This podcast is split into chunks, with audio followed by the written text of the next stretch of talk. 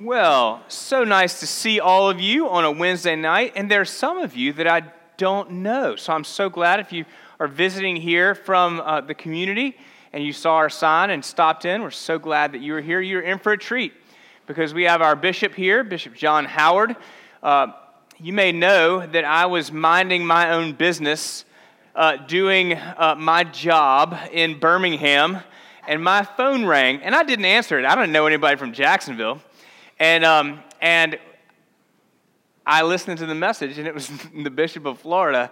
So I, I called back, and here I am. So um, I am. Um, I uh, am very grateful, so very, very grateful, and you've been such a kind uh, friend to me. Um, so we're really excited to hear what you have to say, and particularly excited that you brought Nejma uh, with you, but fairly disappointed that you didn't bring Marie. Um, we, uh, I do want to let you know that next week, uh, please, uh, please come because this is, is going to be a really wonderful thing. The, the chaplain uh, at the University of Florida, uh, the Episcopal chaplain, uh, his name is Adam Young. He's a, a long friend of mine, probably five or six years. We actually worked together for a little bit at the cathedral in Birmingham. Um, he is doing a great job. but percentage wise, he's grown up by about a thousand percent or something like that already. Uh, it is, um, he's doing a great job. And he is in, as you can imagine, a very difficult uh, context, um, a pluralistic context uh, in the university. And he's going to uh, ask the question um, can there only be one way to heaven? And, and so he deals, those are things he deals with uh, all the time. But tonight, the difficult question is uh, can Christians fight and love at the same time? Uh, I called in an expert uh, in this. uh, so uh, I would love uh, for the eighth bishop of Florida, uh, John Howard, to come and lay some knowledge on us.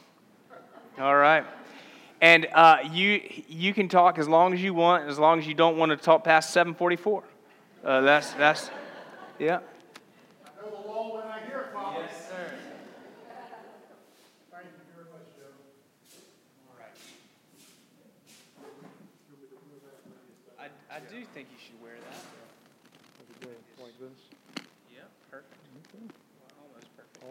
Eventually be perfect. There you go. You good. Thank you, sir. Can you all hear me? Is that good? Well, thank you. It is great to be with you. I love these uh, Wednesday nights in Lent at Church of Our Savior. I've been doing this since the days of uh, John Pallarine, and I don't feel like Lent's really started until I'm here with you all. So thank you very much. Uh, a couple of uh, a couple of comments to you, and then I, I, want us to really begin with a word of prayer. But uh, let me say regarding um, uh, Marie's absence. Marie is in uh, Miami right now. She has a special joy for a mother of having one of her sons. We have two boys, most of you, a lot of you know, uh, both of whom have been in graduate school. They both have now received PhDs within the last six months. Um, the younger one is an art historian, uh, an unemployed art historian, which I'm hearing is, is not an unusual state of affairs for an art historian, particularly a beginning one. And, and he is um, uh, substitute teaching at the Episcopal School here in Jacksonville. He got a two month gig because a seventh grade and eighth grade uh, geography, of all things, and history teacher had a baby. And so he's, he's a two, two month long substitute, which is nice for daddy's bank account and uh, as, as, as well as uh, Charles's bank account. But he's still an art historian, and he wanted to go to a museum or two in Miami and look at some interesting buildings there. And so he and Marie are off on a, on a mother son excursion, which they haven't had the opportunity to do many times in their lives. Marie, of course, knows where I'm going to be tonight. She regrets not being here. She sends her love, her affection to every one, one of you, and, and anyone who knows her knows how she does love you. But she told me one thing. She said, You're talking about uh, fighting, you're talking about disagreements, disputes, animosity between people. She said, I better not hear tell that you even mentioned your mother in law. and I said, Well, Marie, if she's mentioned, it'll be in the context of prayer. At any rate, that's, uh, that's, the, uh, that's the message from Marie. And regarding this story that Joe Gibbs tells about me picking up the phone and calling, it's true. I, I admit it. Uh, and it's one of the smartest phone calls I have ever made. Am I right? the way, the way Joe tells the story, it reminds me of the line that a Roman Catholic bishop friend of mine, former bishop of the Diocese of Raleigh, my hometown up in North Carolina, uh, told not long ago. He was at a, a big dinner giving some kind of huge award to a couple of members of the Diocese of, uh, of, of Raleigh, one of whom happens to be Marie's brother. They, they had co chaired the capital, he, he and this other man had co chaired the capital campaign that raised, I don't know how, how many tens of millions of dollars to build a new cathedral for the Diocese of Raleigh. And the bishop was telling the story. He said, Well, I, I, I called Henry, that's, that's Marie's brother, on the phone and, and told him that I wanted him to take this job. And he said, Well, uh, well, Bishop, I, I need to pray about it and I need to speak to my wife about it. And, uh, and Bishop Burbidge said, Well, Henry, you talk to your wife all you like, but I've already prayed about it. Now, Episcopal bishops don't get away with that kind of line, but Catholic bishops do, and, and it works. So, and thank you for welcoming, welcoming Nejma, my spiritual director and, um, and chaplain.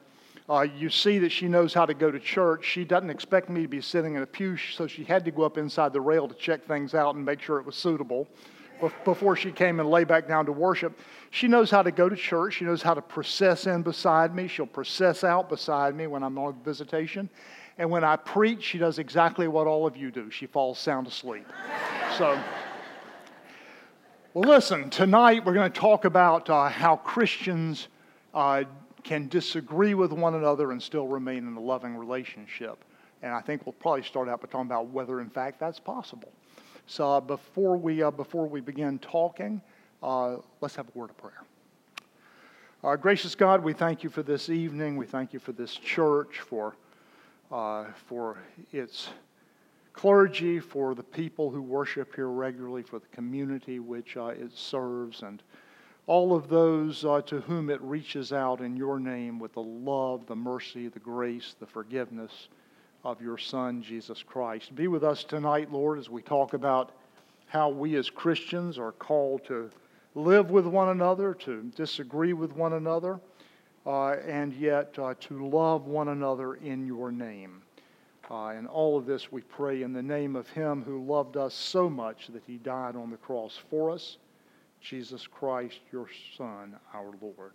Amen.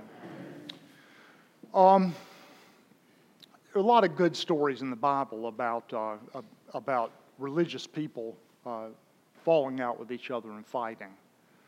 Uh, let me start, though, by saying to you that I hope you're taking the way that I'm dressed tonight as a sign of humility, which is at the core of everything I'm going to talk about. I didn't come wearing a purple shirt or a cassock tonight. I didn't come dressed in, in silk or lace. I came dressed like I've just come from work. And the reason is I'm coming before you humbly admitting to you, and I think it's a good starting point for any Christian conversation, humbly admitting to you that I could be wrong about anything I'm going to say to you tonight unless it comes from this book. Okay? If it comes from this book, you can rely on it, and I'll be careful to highlight it when it does. But if you're like I am, I don't like to go to church and get a lot of advice. I don't need a preacher, a priest, a, a rector, a pastor to stand before me and give me advice about how to live unless it's on a sound theological basis. And for me, that means from the words of Holy Scripture, and best of all, from the lips of Jesus Christ. That's the authority that we have. I go to church and some, somebody in, in, in robes starts telling me how to live. I sort of resent it. And so don't take anything I say tonight as advice, solicited or unsolicited. I want to talk to you theologically, and mainly, I'm dressed the way I am because I want to be part of a conversation with you. I'm going to tell you about a couple of times in my life when I felt really uh, uh, uh, put off by the way, by the attitude of those who disagreed with me. And I'd love to solicit from you, and, and I hope the empty pews up here are just examples that you really are Episcopalians and not that you don't want to participate. but, um, uh, you know, I was at the House of Bishops last week. Guess what? The front two rows were always empty.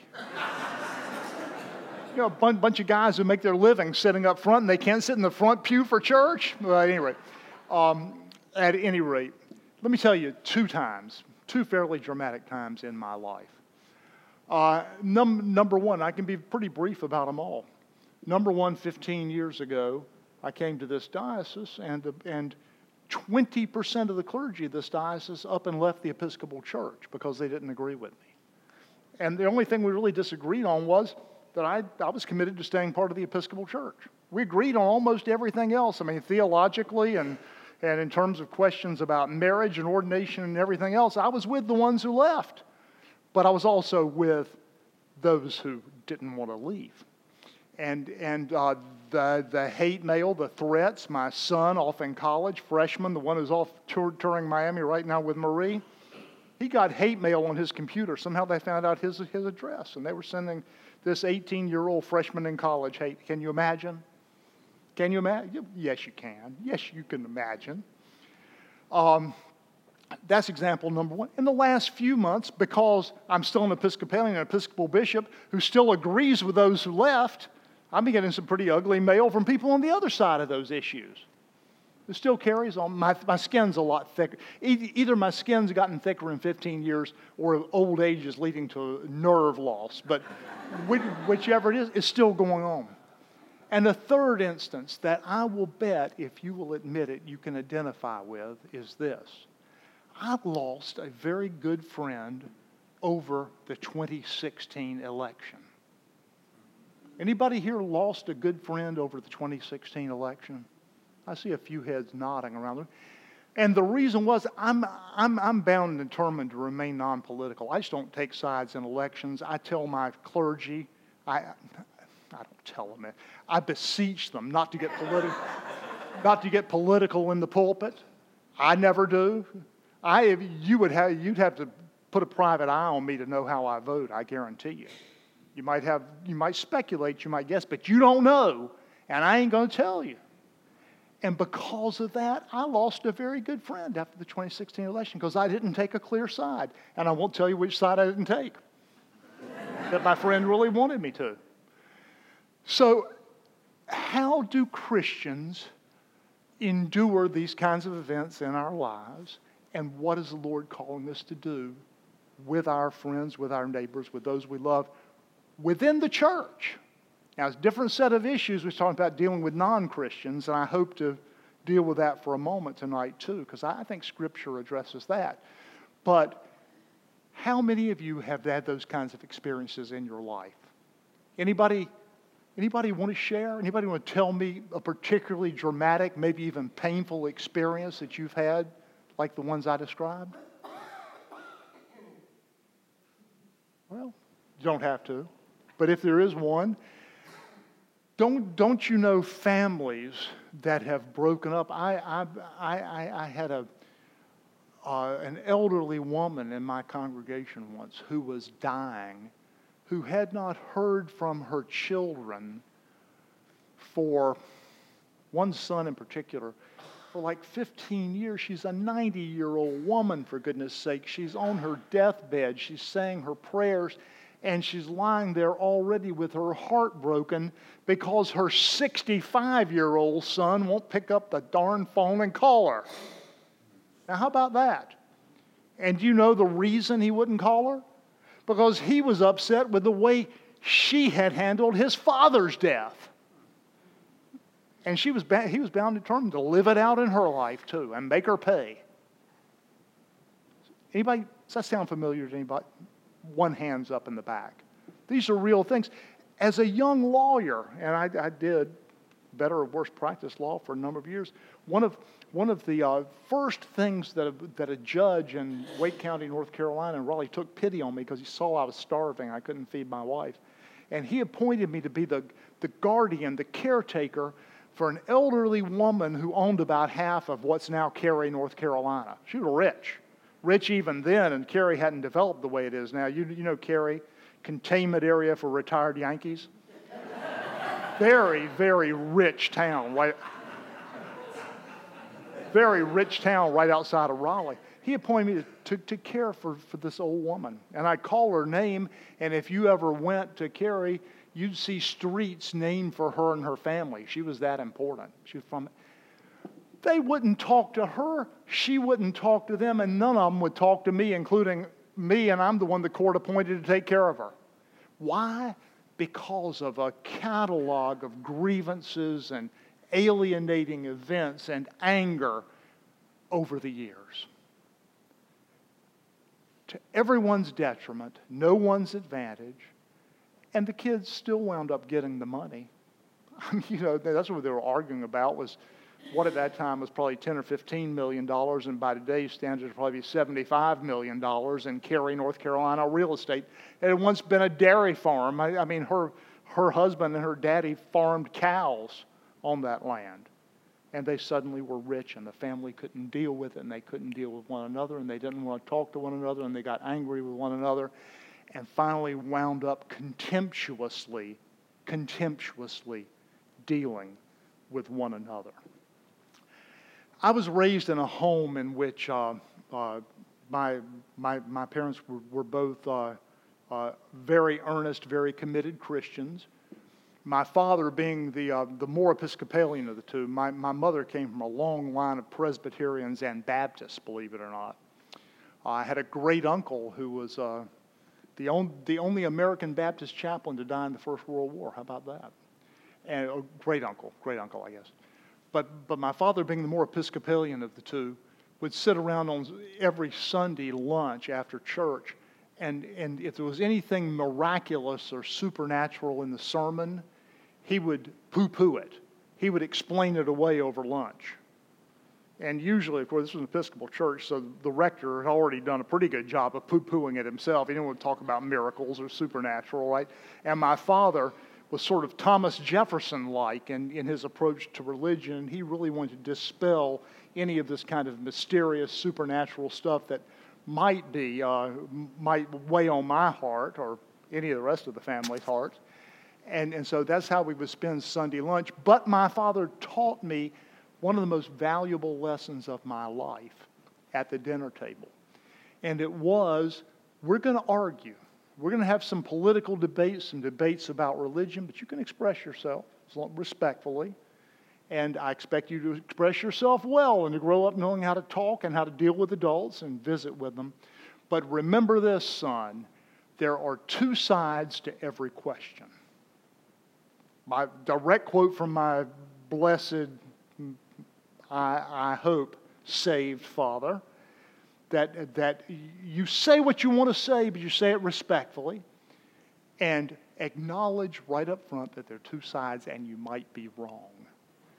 That's why I come to you tonight saying to you, whatever I say about you, this subject, I might be wrong. And that, uh, a prayer that I say really in my, in my work as your bishop.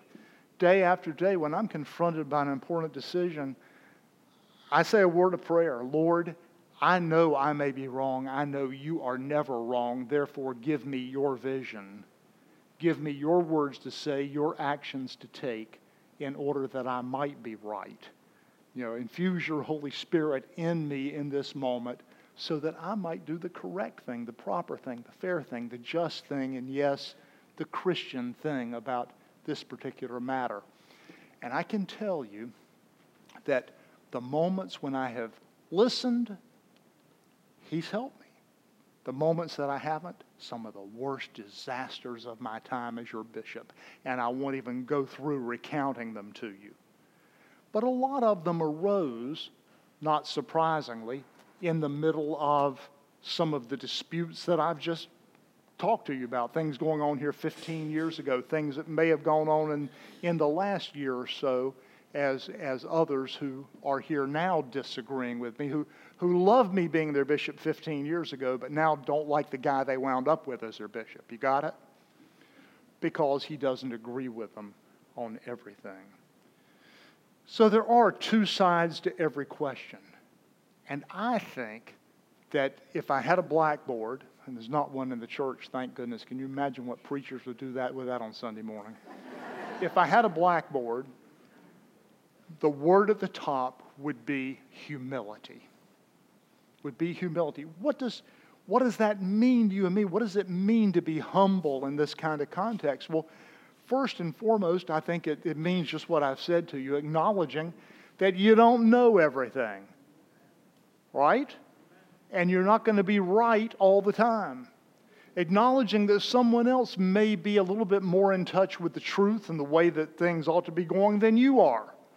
It takes a, a humble person once they put all that silk and lace on you and that mitre on your head and giving you a stick to go around and whack people with, right? that you actually get to walk into church. It, it takes a little bit of humility to admit that I don't, I shouldn't be thinking about using that stick. I ought to be thinking about your minds and your hearts and, and, and trying to dis- decipher God's will and to catch at least a glimpse of His vision in order that I can try to help the rest of the church live it out. And that takes humility. Isn't humility really the message of the, of the fundamental law? And I'm not a big law person. I, I used to practice law and I left it when I figured out that law wasn't going to save us. Paul was right. It's the grace of God that's ultimately going to save us. And I, I was in court one day. I was representing a young African American man who got caught up in um, a, um, um, a, migrant labor situation. He, he, he was working for two older, also African American men, and they had a, a, a, a crew of migrant laborers working the tomato fields of Johnston County, North Carolina. Anybody ever go through Johnston County on I-95, Benson, Dunn, all that area through there? And believe it or not, the U.S. Department of Justice came down and prosecuted my client and the two older guys. He was the least involved of the three. Uh, for keeping white men in slavery. What do you think of that one? Black men being charged with holding white men. First slavery case under the federal statute since Reconstruction, since the years right after the Civil And who called it? Moi. There I am. And I like the guy. His, his, his, his I, I, I, couldn't understand where he was from. The First time we interviewed, I heard him telling me that he was from Orlando. Well, there's a little town up in eastern North Carolina, northeastern North Carolina, not far from Norfolk, called Orlando. So I thought he was from, it turned out he was from Orlando. But, but I didn't know that until long after the trial was over, and it didn't make any difference in the trial anyway. But uh, his name was Tony Gibson. Tony was convicted along with the other men, but I can remember sitting in the courtroom when it was all over thinking, Lord, what has really been achieved here today? This young man, his wife and baby in her arms, sitting in the pew, sorry to say pew, sitting in the, in, in the bench behind me at the defense table. She's in tears. He's in, he he's in tears. He doesn't know what's hit him. And I'm thinking, what, what possible purpose has this trial served? The men who were held in slavery, and they were, have moved on to something else. They've bought their liquor somewhere else for, you know, or stolen the money from somebody to do it or worked a day labor job to get it. And my client, at least, I don't know about the older guys, but my client, at least, has been whacked for life, convicted of a felony. He's going to be sent away to prison. That doesn't make for a, a juster, kinder, more benevolent, more loving society in one bit.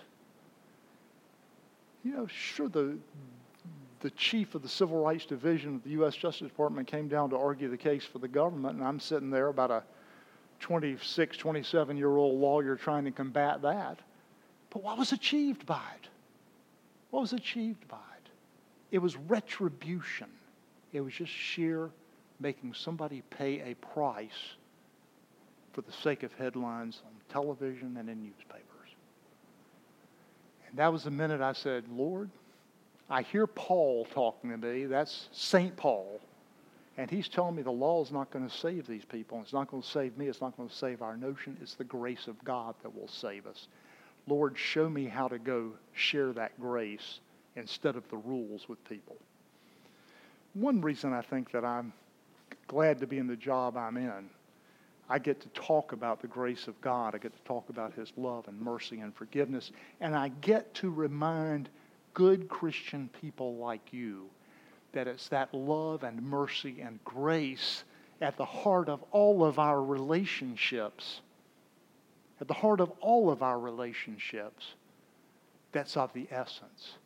It's remembering that Christ died for my client. he was on the cross because of what that young guy I represented in court was going to do someday. He was also there dying for the ones to whom he did it.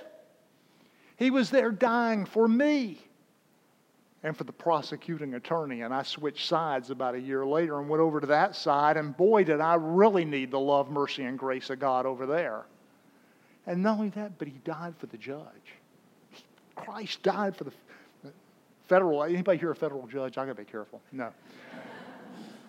Christ died for federal judges and mayors and congressmen and senators and presidents and people who used to run for president. Christ died for all of us. He gave us a gift that's, that's now, you're saying to me, well, John, what does that have to do with how Christians argue with each other? It has this to do with it. Because once you acknowledge the, that the grace of God is evenly distributed, how about that? That there's no hierarchy of sins Christ didn't die any more for me, a scarlet, red, miserable sinner, than he did for you who might have imagined at one point in your life what it might be like to do something wrong. right? The grace of God evenly distributed. How can I hold you in contempt? How can I refuse to call you on the phone, mother? How can I walk away from my friend simply because he didn't endorse a presidential candidate from the pulpit? How can I refuse to discuss sports with you just because you're a Florida State fan, a Florida fan, Duke fan, Carolina fan, whatever school it is? Don't you know people like that?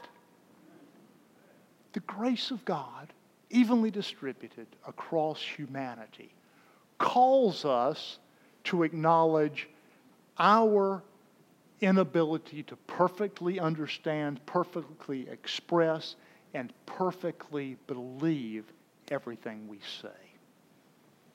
I'm not always right. Better answer that. Maybe somebody calling Joe Gibbs again. Watch out. no, I'm on second thought. Don't answer, Joe. Don't answer the phone. Okay. Um, I'm mindful that I might always be, be, be, be wrong. And I, you know, if, if that's a, a good piece of advice you want to listen to, that's, that's good. I would invite you to it. Also, I want to say a word. One of the two of the people I admire the most, one now deceased. Um, well, I've told you about one of those, my father, who really did teach me how to think through things and how to talk with other people about them and to be respectful and to respect people in terms of the way I express myself. Two people I admire, many of the same reasons. The late uh, Justice of the U.S. Supreme Court, Antonin Scalia. You remember Justice Scalia? Great man, brilliant lawyer, incisive thinker, very conservative. I mean, you could hold Ronald Reagan up to Antonin Scalia, and you would see in Reagan an ultra liberal. I mean, Scalia was what Scalia was. You know who his best friend on the court was? Ruth Bader Ginsburg. Male Italian, Roman Catholic, conservative Republican, female Jewish liberal.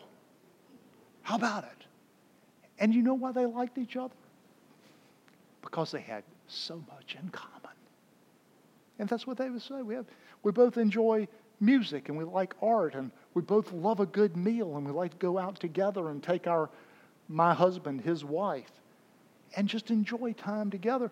And you know, there's some wisdom in, in, in that. I, I think that a, that someone who's intent on um, being in a healthy relationship and enjoying the occasional disagreement along with the frequent agreements simply picks his subjects, picks her, su- her subjects a little bit more wisely. You know, I made a mistake over dinner. My friend, I said, Well, you know, what'd you think of what happened in the election two weeks ago? Uh, and, well, where were you, Bishop? Didn't hear you saying anything about it. Did you even bother to vote? Well, yeah, I did. Well, why didn't you talk to us about it? We need some spiritual guidance on these things. Not from me. I'm not going to advise you on how to vote. That's your, that's your.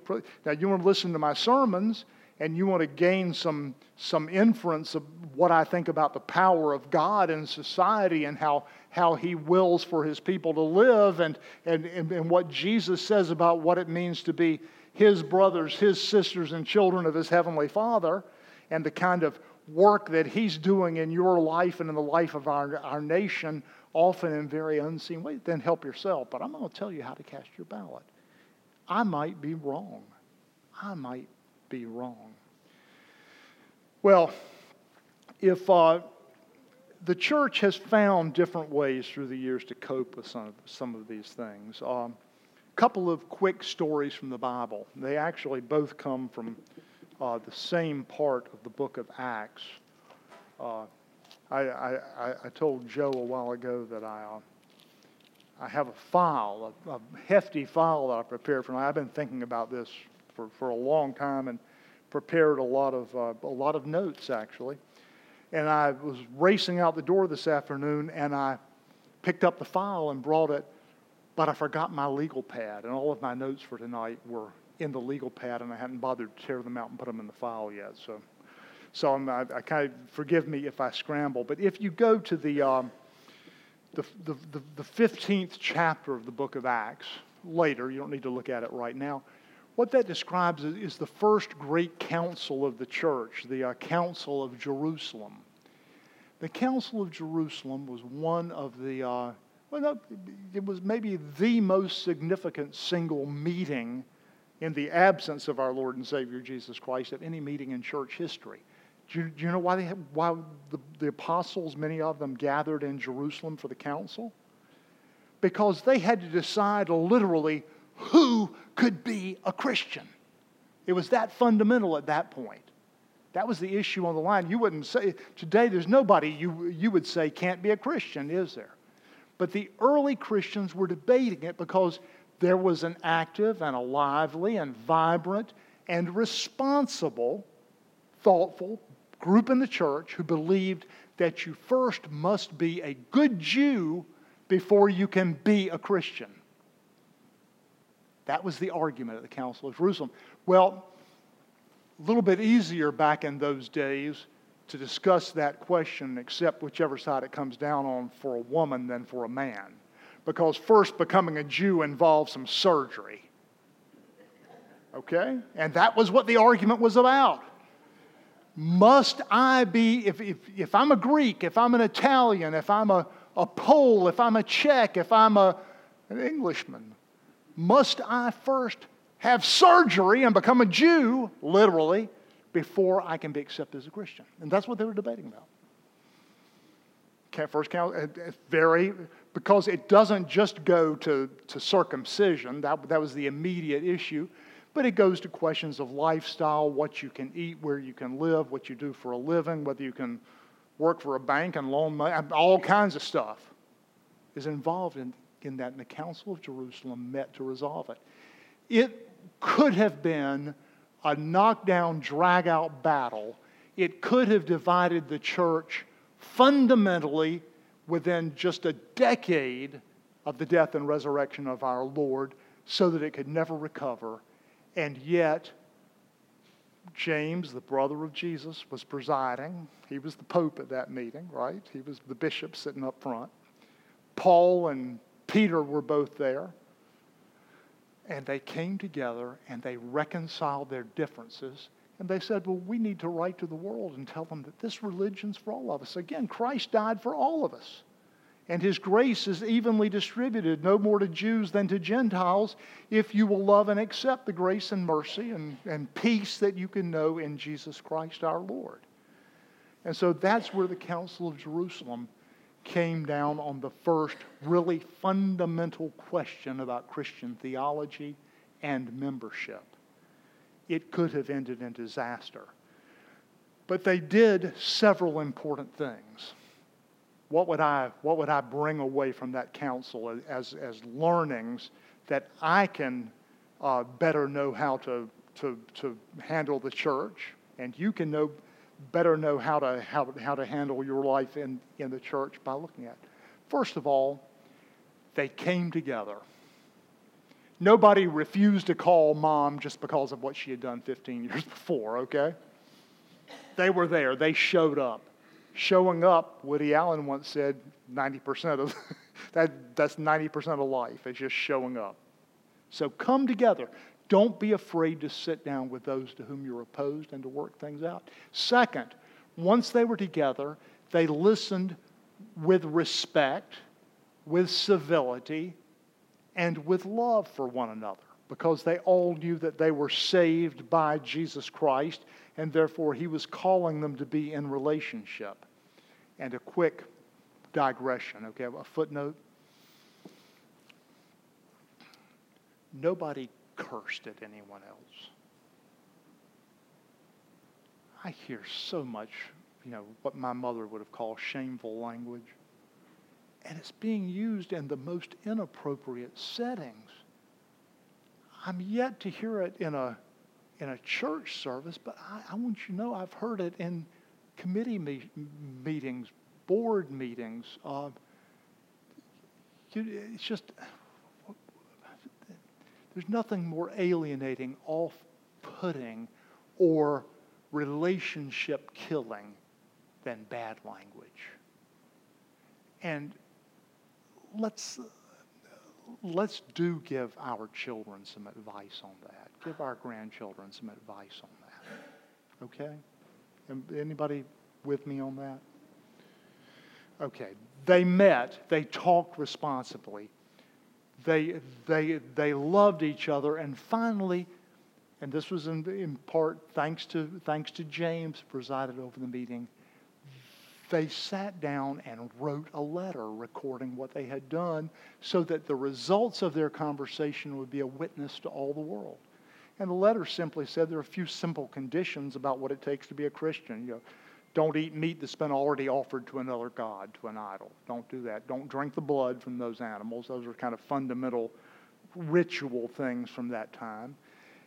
And the other thing was accept and love Jesus Christ the fundamental component of church, church membership to this day. That came out of. Well, interesting to note, though, the very same chapter of the book of Acts, uh, great success, Council of Jerusalem, has to be considered.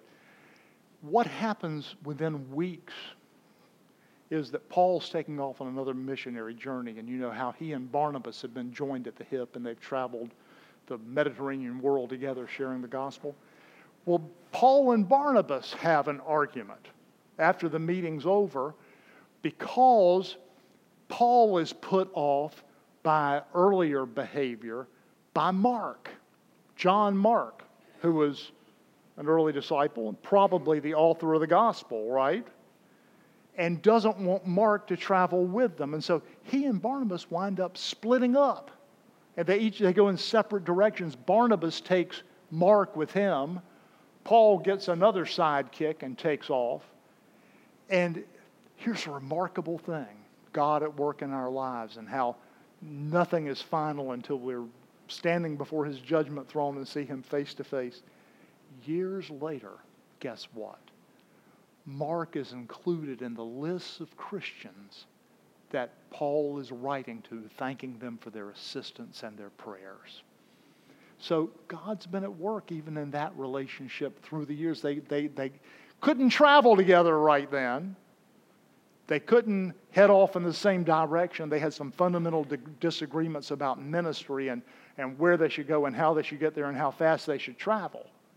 But the underlining the underlying reason, the purpose, the motivation, the one, and that is Jesus, who is inspiring it all, remain the same. So read, read, if you will, sometime later, Acts 15, and you'll see the resolution to one great debate in, in the church that could have really resulted in disaster for us all. But you'll see how, even in the wake of that, there's still disagreements between us. And sometimes you just don't need to be around. Remember, love and like are not the same. Love and like are not the same. Love is, I'm commanded to love you. Love is an act of the will. There's some pretty unlikable people out there, people that I wouldn't choose to sit around and watch a Cubs game with. They might be Dodgers fans. I don't know. It's unpredictable. But, but I may not like them, because grace and the love of God is evenly distributed, because we are taught and we're told that when I look at the person who despises me the most, I'm supposed to see the face of Jesus Christ. I'm supposed to see in not you're a likable bunch. I see Jesus in every one of your faces, but there's some folks out there that I might not agree with that on, you know. And yet I must see the face of Jesus Christ or I'm not following him. That's scriptural. That's not just John Howard's opinion. That's scriptural. Christ died for the least likable person in the worst situation on earth, or he didn't die for any of us. There's a book that came out recently um, that I, I, hope I stuck what I had on that, and yeah, I did. Here it is. It's a book that, that you might um, you might enjoy. If I had a blackboard, I'd write the title up on the, the wall. Um, it's by a man named Arthur C. Brooks. Arthur C. Brooks is the, was the chairman of a group called the American Enterprise Institute. So this was from the Wall Street Journal. You won't be surprised to know. He has written a book entitled Love Your Enemies. Pretty good, huh? Pretty. Mean, Arthur C. Brooks is a Christian. Uh, love your enemies. Listen to the rest of the title. How decent people let's say Christian people, may we, among us, among friends, can we say among how Christian people can save America, can we say can save the church from the culture of contempt. From the culture of contempt. Anger, Mr. Brooks writes, is an emotion that occurs when we want to change someone's behavior and believe we can do so. That's anger. Anybody here ever get angry? Is that described? Does it describe it? I find confession time, um, I find I get angriest when somebody's acting a way that I act that I really don't like myself for. That's when I get the angriest, okay? Just so you know where I am. Okay. Anger is an emotion that occurs when we want to change someone's behavior and believe we can do so. Consider a fight with a spouse or a friend or a fellow church member. I added that. If you were upset and got angry, was your goal to push her out of your life entirely? Last time you were angry. Maybe it was. Maybe your goal was to push that person out of your life completely. I don't think the friend who, who got so upset with me about not being a vocal supporter of a candidate in the last election, I don't think she wanted to push me out of her life forever.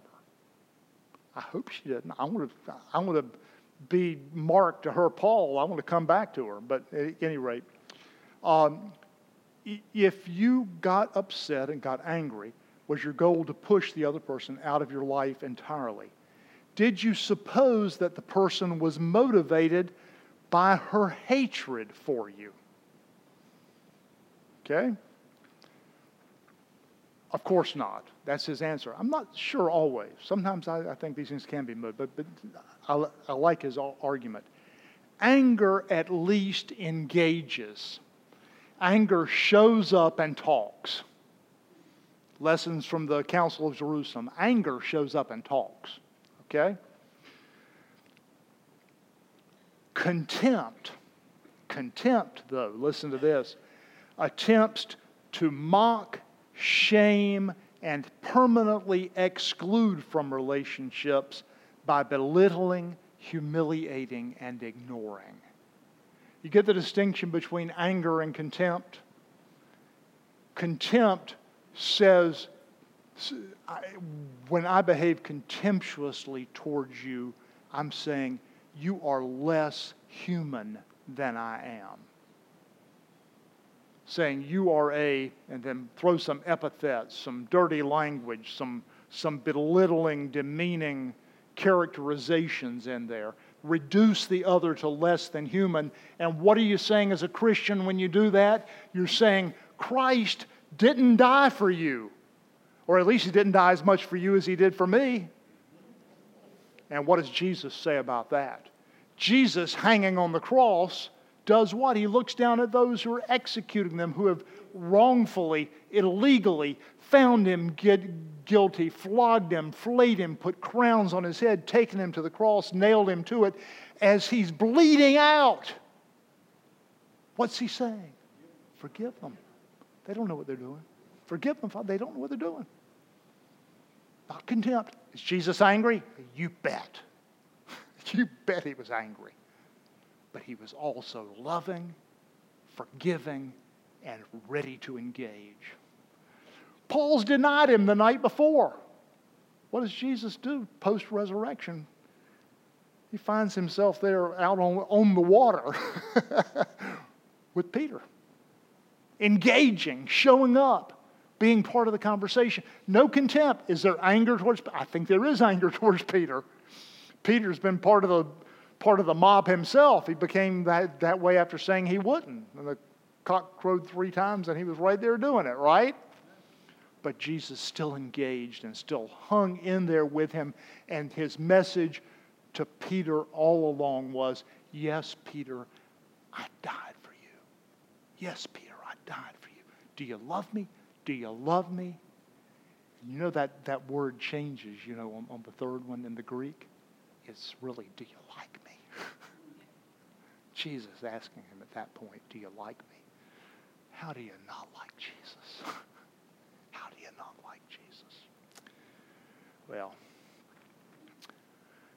um, anger isn't ruining our politics. And I want to say anger is not ruining our church okay to be angry. Go out and be angry with your bishop as much as you want to be.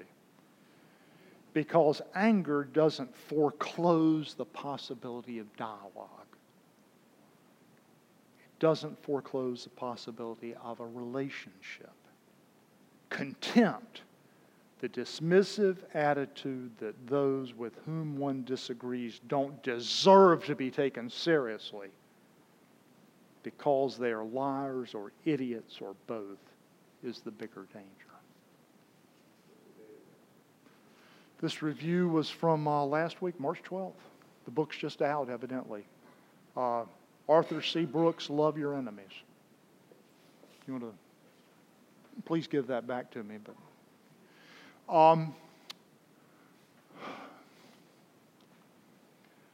So many people who left our church 15 years ago, I think, were angry and didn't, didn't understand that showing up, being in relationship, and remaining in conversation is the essence of, of what you and I are about. Um, so many people now in the church, and I've just come back from the House of Bishops, I, I feel I'm being told we want you here in our midst. we we love you. You're one of us. We know we disagree on something significant. But, uh, but it, it feels different when I talk in the House of Bishops, when I'm stating my, my opinion. I don't, there, there may be a little edge of contempt beginning there. I don't know. I'm not going to judge them, but that could be the case. Certainly, anger that some of us don't agree 100% with everything that's going on.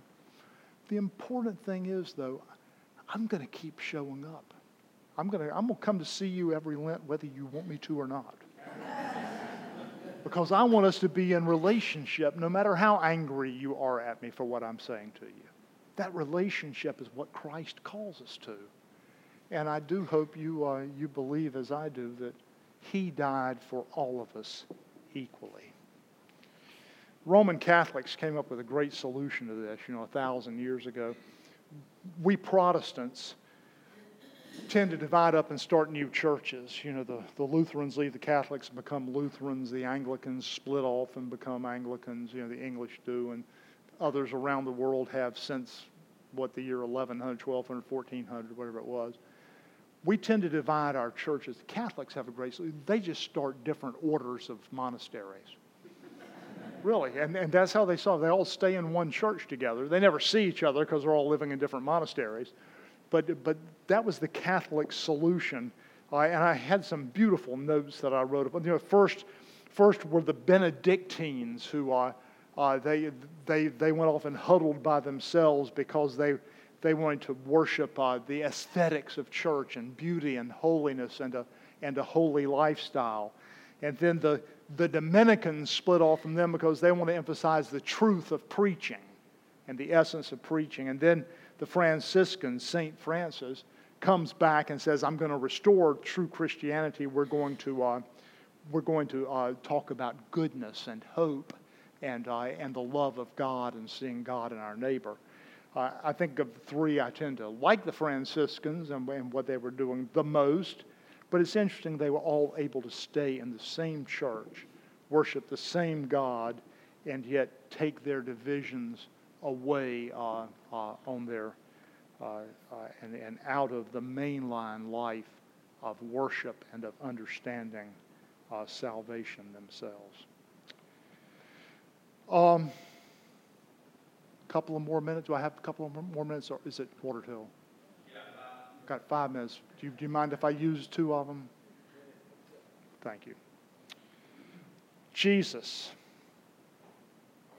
came to us, took on human flesh, and joined us in our journey through the bleak wasteland of sickness, despair, poverty, death, anger, contempt.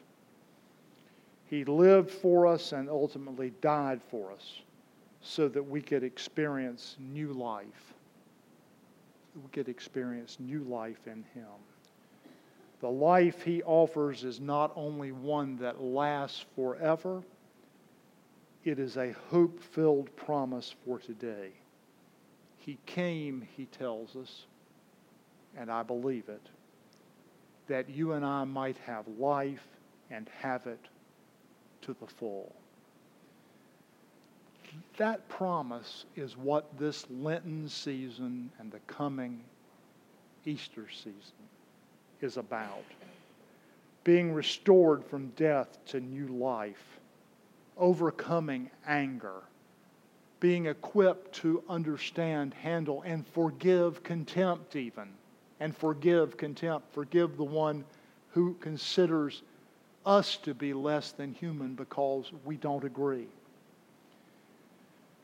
Our disobedience, all of these other, the, the contempt, the anger, was redeemed by his sacrifice on the cross and his victory over the grave. Paul wrote that the wages of sin is death, but the gift of God is eternal life in Christ Jesus. Our calling, it's not a rule, it's a calling, it's a vocation. Our calling is to trust in what Jesus has done for us. To trust in what he's done for us and ultimately to recognize one simple statement Romans 8 1. In Christ, there is no condemnation. I don't care if you disagree with me. I don't care if we don't vote the same. I don't care if we don't go to the same church any longer. But in Christ, there is no condemnation. I need those words for my own sake.